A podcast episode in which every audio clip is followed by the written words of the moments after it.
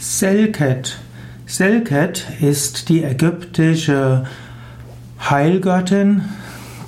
Selket ist die Schutzgöttin der Heilkundigen und zusammen mit Isis, Neid und Nephthys ist sie eine der vier Schutzgöttinnen. Und Selket ist die Skorpiongöttin. Sie wird dargestellt mit einem Skorpion über ihrem Kopf. Selket wird deshalb auch bezeichnet als die äh, als die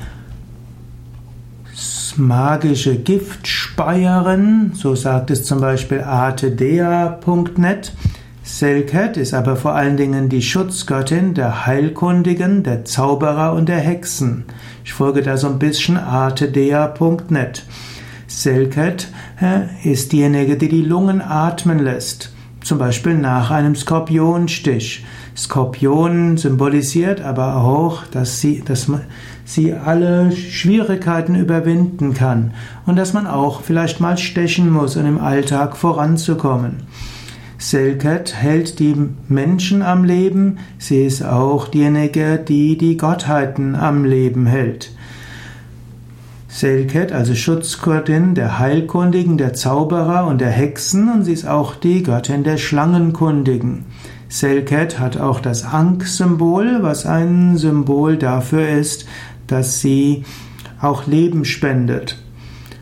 Selket ist Schützerin des Lebens wie auch die Totengöttin und so gilt Selket als diejenige, die hilft, die Negativitäten fernzuhalten.